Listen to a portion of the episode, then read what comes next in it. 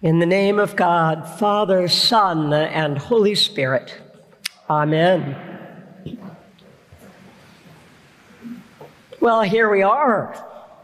How great is that? Really great. And I say that because I have this wonderful perspective up here where I can see you all gathered and you look wonderful. It's homecoming. And so it seems just right on this day to talk about you, to talk about us, and you know me, we're going to talk about Jesus. But let's start with you. I love this passage from Ephesians where Paul talks about those who are far off and those who are near somehow coming together and being one. Paul had a really important change in his life, a real growth in understanding. Because you see, Paul was incredibly proud of his history, his heritage, and his faith as a Jew. He was a Pharisee, so he really knew Jewish law and Jewish tradition. And then when he became a Christian, and when he understood the power of Jesus' life and Jesus' death and Jesus' resurrection, he had to figure out a way to wrestle with the fact that indeed God had chosen the Jewish people but if God's own Son could be born like us and live like us and die like us, all of us, not just Jews, and then be raised to new life, then clearly God's love shown forth in that resurrection was meant for everybody. Absolutely everybody that there just couldn't be those distinctions. So while he had thought that the Jews were near and everybody else was far off, he realized, as he said, that everyone's been brought near by the blood of Christ. So it doesn't matter if you're a Jew or a Gentile, which in his terminology meant everybody else. And in another one of his letters, he famously said, that in Christ there is neither slave nor free, male nor female, Jew or Gentile, because we are all one in Christ Jesus. Now, I know just because we all know this, some of us sometimes feel like we're far off like there are somehow other people who are more in the center of things.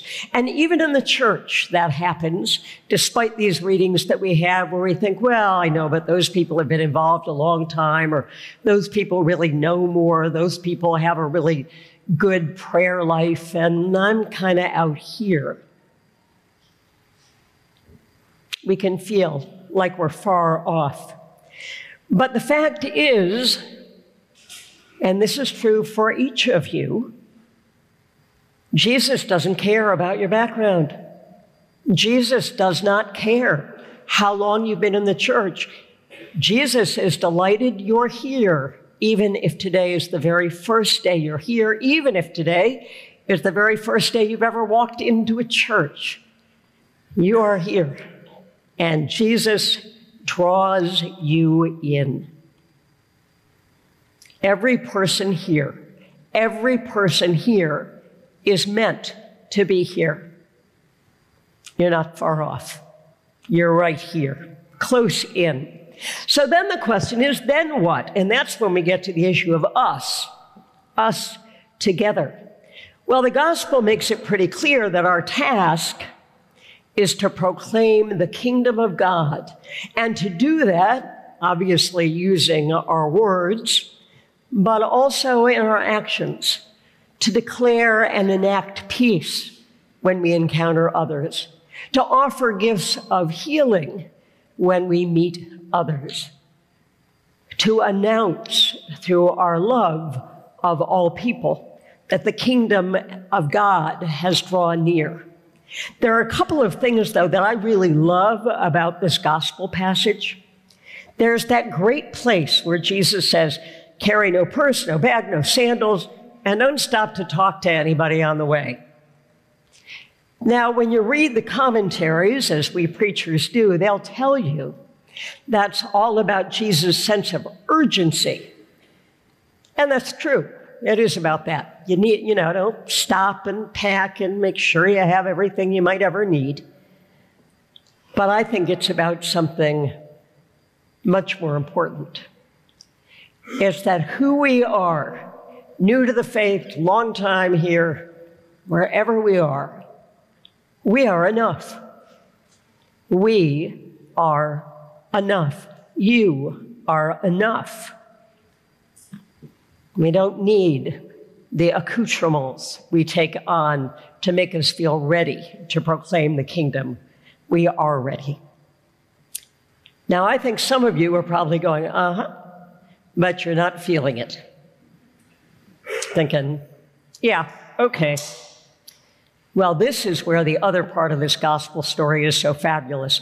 Look who Jesus sent. When we think about Jesus' disciples, we tend to think of the 12. So there's Peter, and there's James, and there's John, and there's Andrew, and there's Matthew, and there's the others. His inner circle, the folks who, you know, he spent a lot of time with. That's not who he sent. I'm sure they were in the group. He sent out 70 people, 70 of them. And this is still pretty early on in Jesus' ministry. No one in this crowd knew anything about his death and resurrection. Many in this crowd had probably just started out as his followers, and yet he thought, they're enough. They can do this. So he sent them out. And he sent them out in pairs, two by two. Why would he do that? Well, for one thing, when you're not feeling like you're enough, it can help to have someone beside you who maybe can bolster you a bit. And if the person beside you isn't feeling quite adequate, you can bolster them. But the other truth is that he needed all those people to go, all 70 of them in pairs, so that they could really go out and cover Galilee and eventually Judea. Imagine if he'd only sent the 12, he'd have six pairs.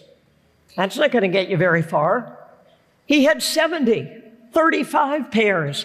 That's a whole lot better. Looking in this room, at least a hundred pairs. People who can go out together and spread out across this city. So we go out, all of us, together, and we support one another and proclaim the kingdom by what we say and by what we do. In just a moment, right after this sermon, we're all going to renew our baptismal covenant. And that's great preparation for us to be proclaiming the kingdom. Because when we do that, we are reminded of what it means to be a citizen of that kingdom. And we are citizens, as Paul tells us. It means we respect the dignity of every human being. It means whenever we sin, we repent and return to the Lord. It means we proclaim the gospel day in and day out. But the baptismal covenant is never something we say individually, it is always something we say all together, so that together we support each other in our life in Christ. We say it together, we share in it together, we live into it together. So it's homecoming. Each one of us is part, an essential part of Jesus' beloved community. You are enough.